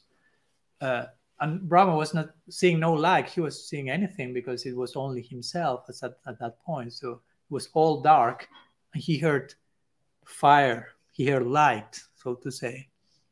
And the only way he saw light was like he turned inwards. no, he, he entered into introspection. He he had, he changed his mind. He changed his set of eyes again. He closed his eyes. And he opened another set of eyes internally, so to say. Mm. So he created an internal movement. So toward introspection means like inspect, internal inspection. Basically, we we're talking about that today in the morning. Inspect inwardly. No? Uh, so he did that internal movement, and of course, as a result of that, Brahma is the original acharya of our sampradaya. So that internal movement, in time, created an external movement called Brahma Madhva Gaudiya Sampradaya. That's a movement we call Krishna consciousness movement. But any movement starts by an internal movement. Srila Prabhupada founded the movement, but before the official founding of the movement, there was another type of movement inside of him. When he heard his guru's instruction, there was a movement in his heart. When he was in Jaladuta, writing prayer at the lotus feet of Krishna, some other movement in his heart. So all that internal movement eventually over overflow flew, flowed him and manifested as an external movement. Same with Mahaprabhu. There was something first moving him inside so badly. So badly, you say? Sorry, I'm practicing my English with you. I have no other option. So that internal movement was so moving that eventually whole movement came from that internal movement that we call Gaudiya Sampradaya. He was a golden, uh, in the words of Srila Sriram, a golden volcano of divine love, erupting, and its lava consuming everything on its way, he will say very poetically. Hmm. Hmm. so let me show one last quote, and with this I'm concluding, I promise you. Uh, in connection to this idea of, of inter- internal movement and external movement. So where is that part? Okay. Yeah. It says like this Our hope does not lie in buildings or in the staff required to maintain them, but rather in the transformed lives of people. And it is on that that we can build on. In the Gaudiya school, these prophets are called Saragrahi Vaishnavas or essence seekers. And it is only through such people and through such movement a movement ignited in the hearts of such people, that we will be able to provide a gateway to the heart of the gift of our own tradition for ourselves as well as others. In this way, if we want the movement to grow, then our hearts have to grow. The more our hearts grow, the more the movement grows. so anyhow, a few words on radical, uh, radical revolutionary spirituality, which basically is another way of speaking about radical personalism. So thank you so much for your presence and attention. And I don't know if we have a few minutes for Yeah. Q and A. Yes, Yeah. sure. if there is any comment or question, Jai Jagannath. I I have a question about keeping up with the pace of the Hmm, absolute. hmm, My mind was brought to the beginning of the seventh canto where Parikshit Maharaj is asking why Krishna favors the devas over the demons. Mhm. And essentially, in reply to that, um, Shukadeva Goswami is saying that because both the devas and the demons are creatures of nature, they actually don't have the ability to keep up with the pace of Bhagavan's Leela. hmm, And therefore, he invests the devas and also the asuras with his own Shakti, mhm, his own internal potency that facilitates their keeping up with the pace of the Leela mhm, and therefore the, the demons can oppose Krishna and the devas can assist him. mhm, And without the um, ingress of that energy, they wouldn't be able to oppose or assist because they're just creatures of nature and Bhagavan is transcendent. So I was thinking about, you know, the absolute is always unfolding and we have the responsibility of like keeping up with the pace. But there's like this I don't know how to describe it, but it's like this tension that without being invested with this power of God, then there's no question of actually keeping up with the pace of the unfolding of nature, the unfolding, even the unfolding of nature, to speak of the unfolding of God's plan for the Sampradaya and life mhm, without being invested with that energy. So on the one hand, there's like that sense of like, well, what can I even do without being invested in that with that energy? mhm, And like I'm thinking versus like mahatmanas tu mam partha. That so without being a Mahatma under the shelter of the internal energy, who can do anything mhm, to assist or oppose? On the one hand, and on the other hand, there's like this responsibility that we have to keep up with the pace and so that we remain relevant and that we remain effectively meaningful, even to our own members, or to speak to anyone outside the circle. So there's like a tension of without God, you can't do anything, but then you're supposed to do something. mhm, And I don't know, it's like, how does one reference? Like, I, I think you can get the sense of what I'm saying, but I feel like there needs to be some sort of reconciliation of these two ideas. mhm. You have sort of like the monkey holding on and, and the The cat, cat. that sort of imagery. But there's like a, I don't know if it's like a polarity, but it's like, unless God does it, you can't really do anything. mhm. But there is some responsibility on our side. He can do something. I can tell you. Okay. Yeah. So what is yeah what is our true responsibility Hmm. when Hmm, a lot that needs to be accomplished really has to be accomplished from above? Or mhm, yeah, how do we reconcile with all these sorts of hmm, this is like our theology. We speak like this often, and it could be like there can be a sense of disempowerment in that sort of message, like without the investment. So yeah, that's uh, it's not it's not the clearest question, but Yeah, yeah, yeah. sense of the dynamic. I yeah, I think I got it. Yeah, yeah, and it's imp- I, I will relate that to the classical grace effort dynamic, so to say, in terms of okay, what's Krishna doing, what I'm supposed to do, because sometimes you go too much to one side, too much to the other, and if you go too much time, too much to the personal effort thing, it becomes like a meritocracy. That it all depends on what I do, and it's my merit, and I attain, and, and you can even become arrogant because of thinking I did it myself. But if you go too much to the extreme of, well, if Krishna wants, he will do everything. And as we were talking the other day, you know, like someone might say, Krishna, whatever you want, I will do it. And Krishna says, I want to know what you want. you know? I want you to invest your own individuality, your own personhood. To me, that's radical personalism. like we were joking the other day, if Krishna is there with the gopis, he won't tell the gopis, I think now it's time for you to be angry with me to increase experience of rasa. So I think you should invoke that particular. I mean, he doesn't need to tell them what to do. They are totally, their will is totally invested for his pleasure.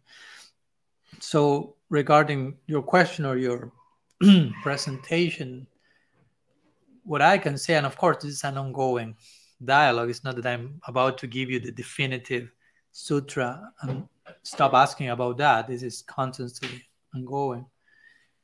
but I always like to, to speak in terms of like like crafting us crafting the krip patra, so to say. No, our heart is like a, a patra means like a recipient vessel, mm-hmm. and kripa, no, for for mercy to to be received. Okay, yeah, Krishna's mercy is there, but what are we doing with the vessel that that will hold that, that will bear that? So there is something for us to do, and there is something for him to do. The, the, the example I always like that you may know is the one of the someone who, who falls into a well. You say no well now, like a mm-hmm. yeah, well, yeah.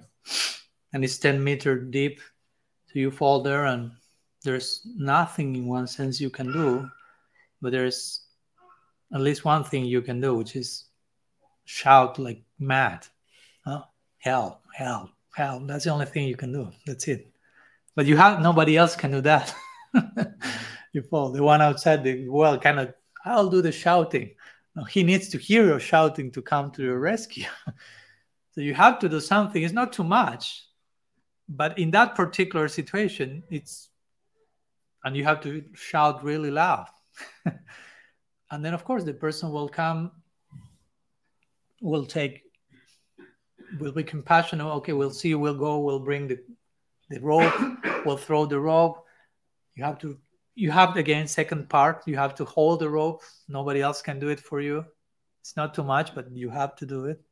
By comparison it's not too much and then the person may be saving you and in the process of being saved i don't know in the well there may be some beehives or something, and the bees are starting to bite you. And it's like, I'm about to throw the rope.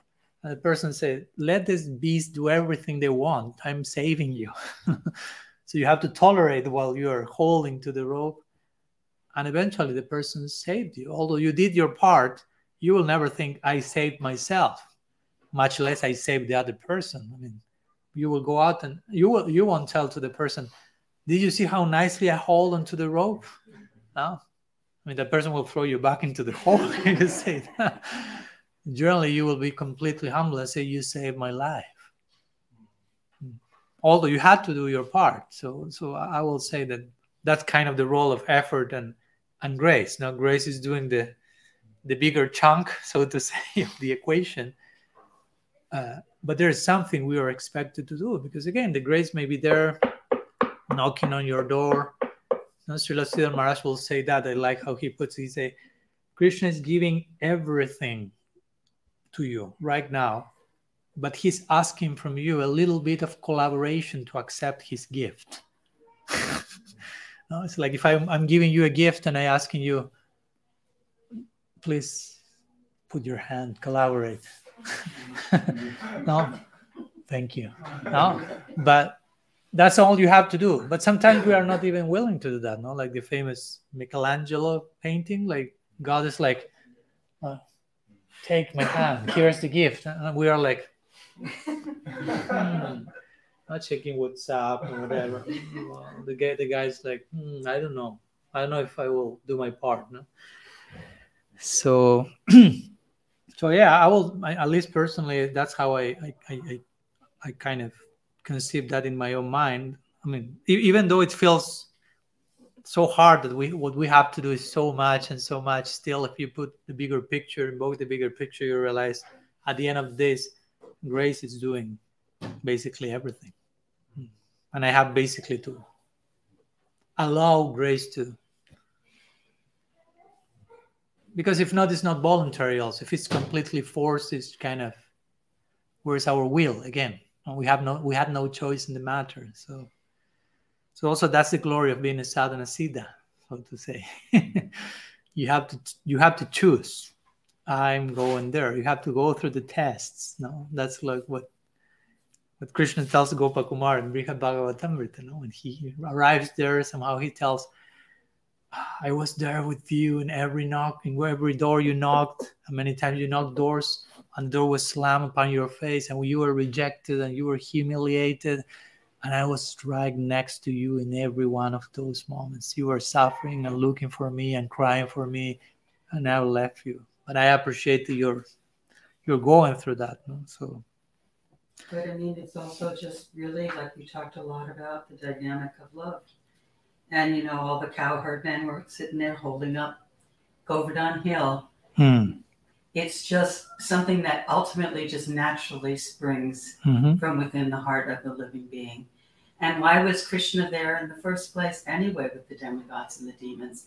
He was asked by his devotees. You know, it's, it's always constantly an evolving Hmm. relationship of love, Hmm. right? At the end of the day. Yeah, yeah, that's what we want. Anyhow, a few thoughts we can continue unfolding for the rest of our lifetime, no problem. We have time, we have eternity on our side, so that's the idea. Nityam Bhagavat Sevaya. What's your name, sir? Uh, Mukunda, Mukunda Prabhu. thank Wow. you very much, Mark. Thank you for your presence. I just had a question regarding. Um, so it feels as though our situation here in the material world is, well, in my case, is kind of embarrassing to be with this body and this mind and this conditioning, and that embarrassment or shame. I mean, I can imagine, like if I was put into the spiritual world, I would cause a disturbance because of the way that I am conditioned like that. But how does one? That feels like an obstacle in my relationship with Krishna. Like I must come forward. There's a certain boldness or confidence that Krishna will accept us, and that we must come forward in spite of this shameful condition. um, so there's. I'm, I'm not exactly. Sh- do you have any advice on how to navigate that, where we are and where we want to go, but having no qualification and the reality of this Hmm. um, embarrassing condition? Thank for your words. Yeah, I, it's in, thanks for bringing up that point because it's always there's always the danger, of the potential of making this the spiritual journey a, a guilt trip also, and that's not the idea. And I, for unfortunately, I've seen many devotees sometimes getting relatively neurotic about being unworthy, I'm failing, I'm falling. And I'm with this, I'm not proposing let's fall and fail for the pleasure of the Lord. I'm not saying that. But I'm saying you will fail, you will fall, and that's okay. That's normal. I mean, we have to normalize failure.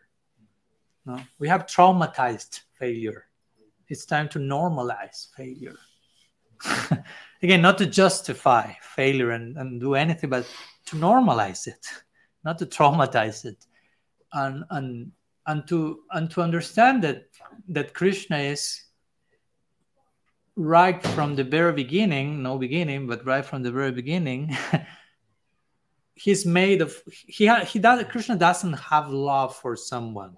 Krishna is made of love that's not the same one thing is to love someone other thing is to be loved in its in your in yourself so you cannot not love if you are made of love, I mean, it's unavoidable that you will love in every direction possible. You cannot stop loving.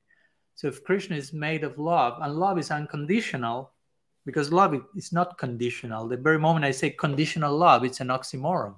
It's contradictory. No? The real nature of love is unconditional. So Krishna has unconditional love. No, he doesn't have. He's made of unconditional love in every possible direction. So where's the place for trying to struggle to gain his love and his he already loves me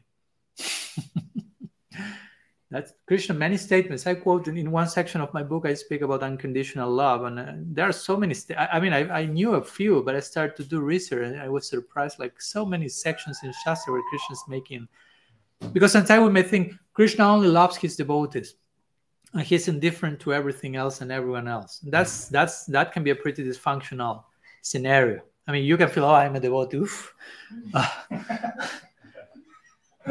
Luckily, you say like this only, no? But sometimes you're like, Krishna loves me because I'm a devotee. There are non-devotees, which is an expression that I don't like at all. But anyhow, but no, you go to the different parts of Shastra, and Krishna is saying, I love everyone. Of course, he loves the devotees in a particular way because the devotees reciprocate.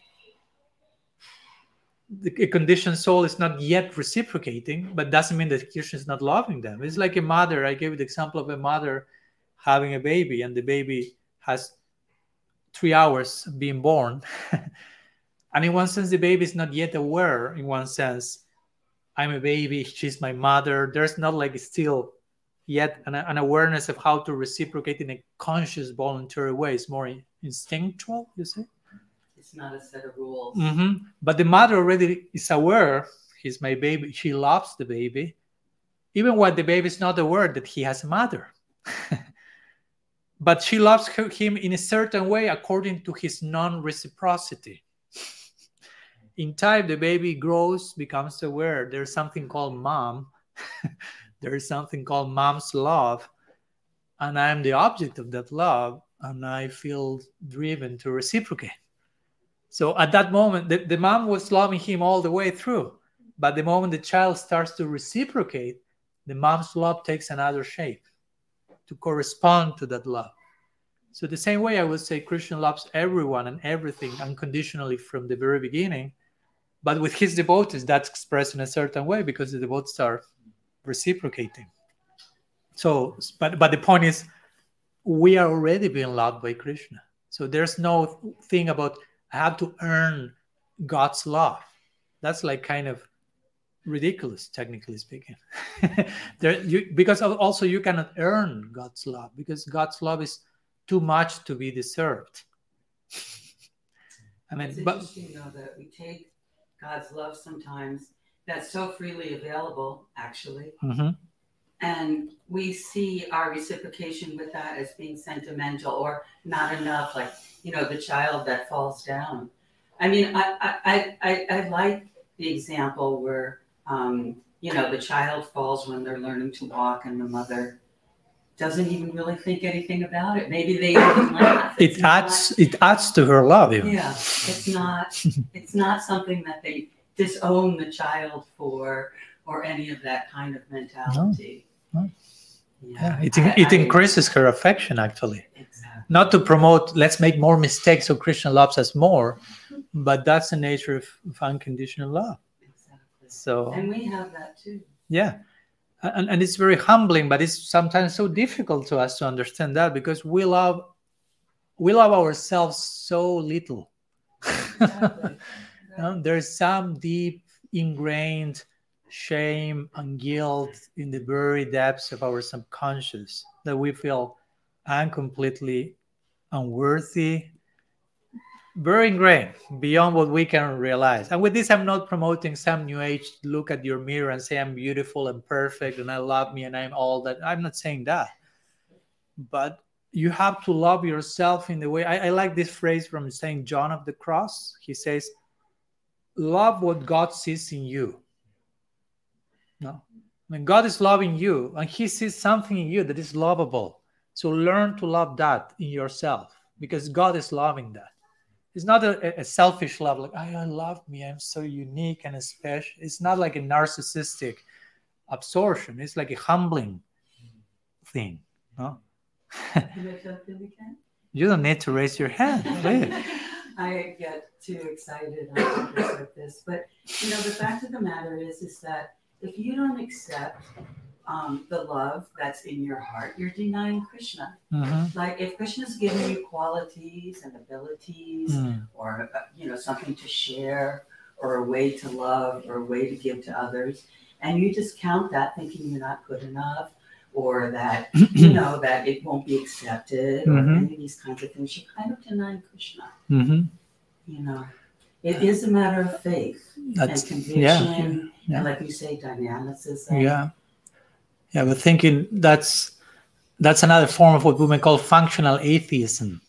And some people say, "I believe in God," but in, in functionality, you are denying Him in so many ways, and one of them is denying His unconditional, the presence of His unconditional love in your own life, not allowing that to happen, not wanting to acknowledge that, and And who you are. yeah and, and, and, and also there is something that comes to mind that is i mean to be unconditionally loved forever without deserving of course that's unconditional means there's nothing i can do to deserve that that's complicated because we are in, we are in a loop in a deserving loop in a merit meritocracy loop like I have to earn what I'm do. I do this. I earn this. I earn, and, and then suddenly someone something comes that someone is loving you forever unconditionally, and that love is so incredible that no matter what you do, you are already loved, and no matter what you do, you will never deserve that.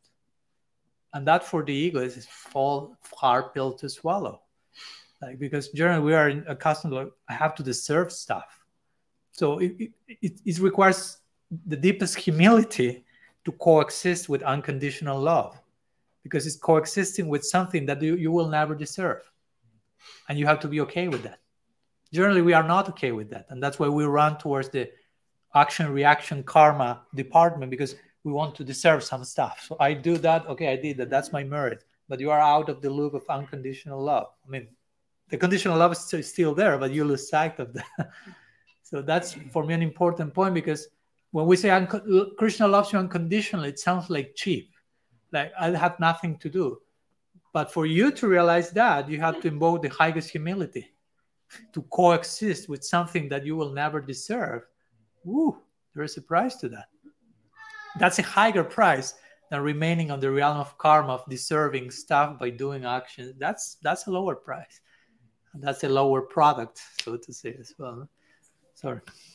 Um, I was just thinking on this note that it seems like the shame and guilt psychology is like particularly from unhealthy cultures, whereas I've met like in South America and in India, you know, people who have grown up with like stable communities who have just like stable sense of ego where there isn't too much pride and there also isn't too much shame and i think like that's a huge part of mm. the Sadhaka's path mm-hmm. in the West and, and having grown up in cultures where like there are all these ingrained yeah. kind of ego trips. Um, so that's just kind of on this note. Can I share kind of a different question slash thought? Sorry again. Well, is it? Can I share a different question slash thought? Apart from what Apart you share now, yeah, yeah, of course, of course, yeah. Yeah, I was just thinking that it seems like what Judge was sharing about, you know, grace and effort. I was thinking similarly about like the spectrum between liberalism and conservatism and kind of at the Sarga he has to like live or like straddle all these dualities simultaneously. All you know, that's kind of what the Sarga does. Mm-hmm. Like mercy, justice, grace, effort. Mm-hmm. And, and so I was thinking of the spectrum, which I feel like is very present for me between like conservative conservatism and liberalism. And so I feel like I'm naturally very attracted to you know your messaging, which is like at least in the way that it's being spoken now, is on the liberal end mm-hmm. more so than, and that seems very natural to me. But I was wondering what you think about like, yeah, how to how to actually stay in the middle where liberalism also too much of freedom, which I find for myself becomes an obstacle in that I don't give myself in my spiritual practice like enough structure to contain the substance that I seek mm-hmm, you know. Mm-hmm. Um, so yeah, just kind of like what's that dance of also zooming in, zooming away from the liberalism, maybe when it comes to practice or mm-hmm. like regulations and. I don't know if that makes sense, but like what that dance kind of looks like. Yeah, well, it will looks very different to each one. Each one of us will be dancing a very different tune. No, we may be all in the same dancing hall, but there will be a different dancing dynamics because again we are very unique individuals in different chapters of our journey so i totally agree with your point that some someone may require a certain dose so to say of a structure that other people will find suffocating. But it doesn't mean that one is wrong the other is right. It means that each one of them require very specific treatment, so to say, because again, at the end of the day, the bhakti journey is a totally individualized, specific journey. It's not like, okay, all of you have to fix again, fit into this box. This should work for every one of you. Like we were talking, remembering Cali that Joy Jagannath was mentioning in his seminar on prayer life. And we were talking that some people will attain perfection by a particular anga of bhakti and some person will attain perfection by another anga of bhakti, and some people will be inspired to address that same anga in it from a different place, and there is place for all that. It's not that you are speculating and creating your own hodgepodge or something. So, and again, that requires introspection because there's no universal answer to how to deal with that dance, which is the, the, the ideal balance, an ideal percentage of structure for all the devotees? There's no re- reply to that question because all the devotees are in completely different constellations in one sense. I mean, we are ideally aligned with the same constellation, but at the same time, each one is in their own journey. So that requires introspection and very individualized following. But of course, I'm not saying here, uh, let's throw the rules out of the window or anything like that in the name of Raga Bhakti or anything. but but under, I mean, rules are necessary. I remember the other day we we, we opened uh, this Facebook group some weeks ago, and, and, there were some there are some rules in the group, rules of engagement, and, and, and someone mentioned that he didn't feel comfortable with the word rule because it whatever that triggered something. I mean, every person again, I say rule, and to each one of you it means something different. and and the idea, and I okay, I understand, but my point was like for me, rule is more like let's play a game. So if we play a game, the game has to have rules. If not, there is no fun. There's no game. The ultimate reality is a game. It's lila, play, and any play has rules. So even lila, which is the realm of the ultimate freedom, has to have some rules for it to work. no? So I, I prefer to address rule from that place, like something not constricting, but facilitating. No, yeah. a rule facilitates the game. If I start to play chess with you, and I, I don't know how to play chess to begin with, but let's just say I start to move the pieces to any place that is not legal according to the rules of the game, you're like, what are you doing, Maharaj? We are not have, we are not playing. This is nonsense. We cannot do that. Follow the rules. and I won't tell you, oh, you are too much of a Vaidhi Bhakta. No, no, follow the rules. For no, no. Let's let's play. Raga Bhakti is all about play, but it has its own rules. So so yeah there are degrees of rules there are degrees of even conceiving the same rules. Mm, like i was talking with and i mentioned that in my book but i remember we were talking with namrasa some years ago. For example a classical so to say set of rules for the devotees will be at, at least in day one no? there's the magical day one magical formula so to say. Of course after day two or five you start to feel the need of expanding the magic by one of the magical rules are four regulative principles. Mm. So one of them will be, I don't know, uh, do not eat meat. In time, you will realize, oh, the principle is actually not about that. Principle is about uh, being compassionate. And it's not only about being compassionate, but being, I mean, being non-violent, let's begin not only not eating meat because I, I cannot stop eating meat but i can be violent in so many other ways. So you start to realize okay the, the original understanding of this rule is getting expanded. It's not limited to what i eat but how do i relate with everyone? It's not only about being non-violent but it's about being loving. And it's not about being loving only but it's about being as loving as i can. So then you reach to that point of I have to be as loving as I have no. I would like to be as loving as I can. That's very different to do not eat meat. So it's the same rule, but you have kind of played out the implications of the rule, and that maybe took out years for that to happen. So my I say this because sometimes we say, okay, we follow certain rules of structure, but the same rule and structure can take so many different meanings. It's not just now I don't follow this rule and I follow this new rule sometimes you follow the same rule deeper and deeper and deeper. I mean, you find new meaning into your vows.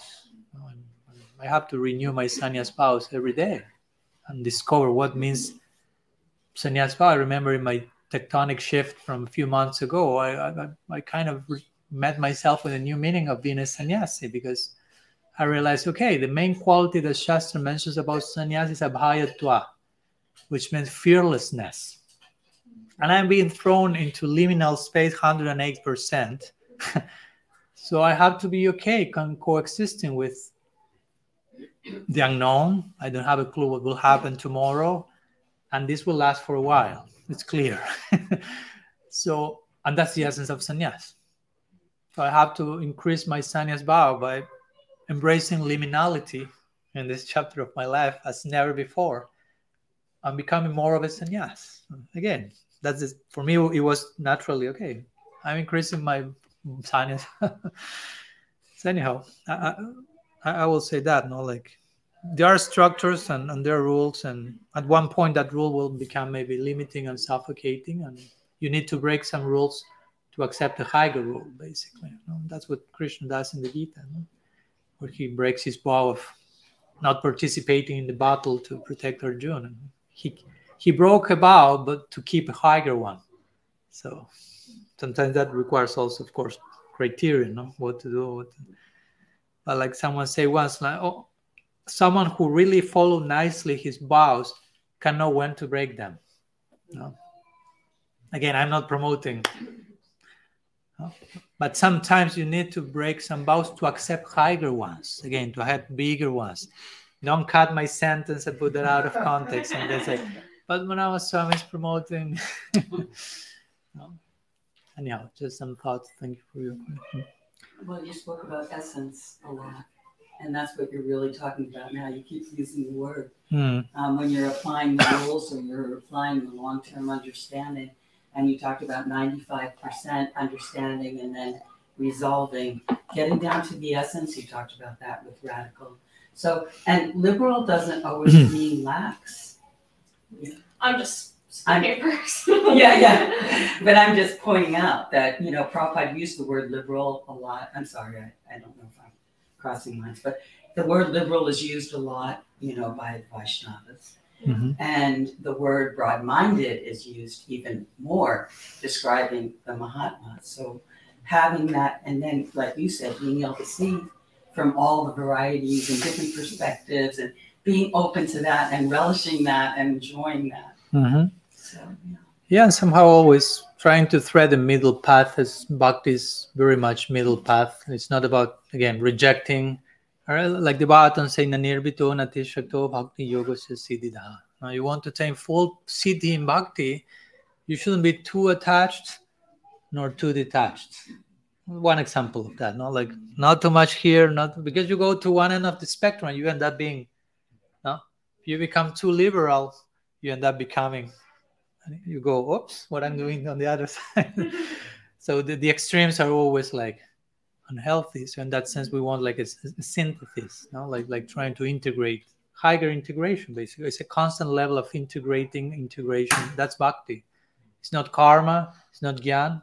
It's not accepting and enjoying and exploiting. It's not denying and rejecting, but it's like accepting and rejecting, but from another perspective. No, like like yesterday yesterday I was with Radhanath Maharaj. I, I just forgot. Yeah, it was yesterday. I, I was. I will share that again. Sorry. I was. I had the Radhanath Maharaj invited me to meet him, and he was generous enough to share with me like four hours. And and he was telling at one point that Srila Prabhupada was with with one devotee, and the devotee told him, Prabhupada, for you, I'm ready to renounce everything. No, which is again it's nice that you say that to your guru. I'm ready to renounce everything for you. But Prabhupada felt there's something behind the words that needs further adjustments. And Prabhupada told him, the only need the only thing you need to renounce is the idea that you need to renounce everything. No. you don't need to renounce everything. You only need to renounce the idea that you need to renounce everything. But actually, every, everything can be offered to Krishna. Now, connecting a little bit with your, you mentioned Mukund about okay, having this bad this situation, and I may feel embarrassed. But there's no need to. I mean, we may be feel embarrassed if we do some embarrassing thing, and God we do it. But but at the same time, our body is not a shouldn't be a source of embarrassment. I mean, our body is potential paraphernalia to be offered in the service of Bhagavan. So even if I'm still using it in little embarrassing ways, the potential is there. So everything is sacred. As I mentioned in my book, like there's nothing profane. There's only sacred things or desecrated things. We may desecrate stuff, but everything is potentially sacred. So we shouldn't be ashamed of anything because everything is a Shakti of Bhagavan. everything is in his service. Tamal. Okay, Mahandrani. Oh, else. No problem. We Just, um, the, um, when we when the talk came up about conservatives and liberals, I remember that uh, definition that Chaitanya Charan, I don't know if you know who that is, Chait- the Yeah. scientist, he gave at a seminar here. He said conservatives are concerned with, um, they, conservatives see what's good in a system and they're concerned with preserving it. And liberals see some, see people being disadvantaged or left behind by some of the shortcomings in the system and they want to rectify that. Mhm. So if the two could get together and Mhm. balance each other Yeah. out, then you'd have the ideal. Mhm. And on rules, I remember reading in a administrative um, man, handbook that rules are tool are tools meant to rules are tools meant to ensure a certain outcome, and if they're not, are meant for a certain purpose, and if they're not, when they start not serving that purpose, that's when you bend them or break them. Yeah, yeah. Thank But you then- so much. But the rule in of itself, I think we know that the rule in and of itself is not what the goal is. The rule is serving Yeah. goal. Yeah, yeah. That that reminds me what Srila Prabhupada said to Achyutananda when they were like originally mm-hmm. signing the papers of ISKCON, like officially making the legal structure, and there were so many rules that they had to be put in those papers. And he said, "Well, but at the end of the day, the main rule is this: ISKCON has to be ruled by love and trust. And if at that point, if at, if at some point this rule is no longer followed, all the, all the effort we are making to create all this, that same effort we should put to deconstruct all that. So the rule, the real rule continues to be followed, love and trust. So the same point you mentioned, there are rules, but if those rules are not serving the real purpose, what's the purpose of those rules? no? So, thank you. Tamal. Oh, I was trying, I was trying to. No, I'm satisfied. Thank you. But you can be more satisfied. I, yeah. And we can be more That's satisfied by hearing what, hearing. what was behind your raising your hand. Doing it was for trying me. to serve my mom. Ah, okay, okay, okay, okay. Because I saw him raising the hand, but it was like, okay. Okay, thank you so much for raising that hand there. Okay, so I think we are on time, and maybe we can continue sharing uh, informally, so it doesn't it becomes too late to you. So thank you so much, Abai Prabhu and the family, and everyone of you present here. Gaur Nityananda ki jai, Prabhu ki jai. गौर भक्त वृंद की जय। गौर प्रेमानंद वंश कल्पतरुभ्यश्च कृपा सिंधु वचावतीतानं पवानेभ्यो वैष्णवेभ्यो नमो नमः। अनंत कोटि वैष्णव वृंद की जय। गौर हरि बोल।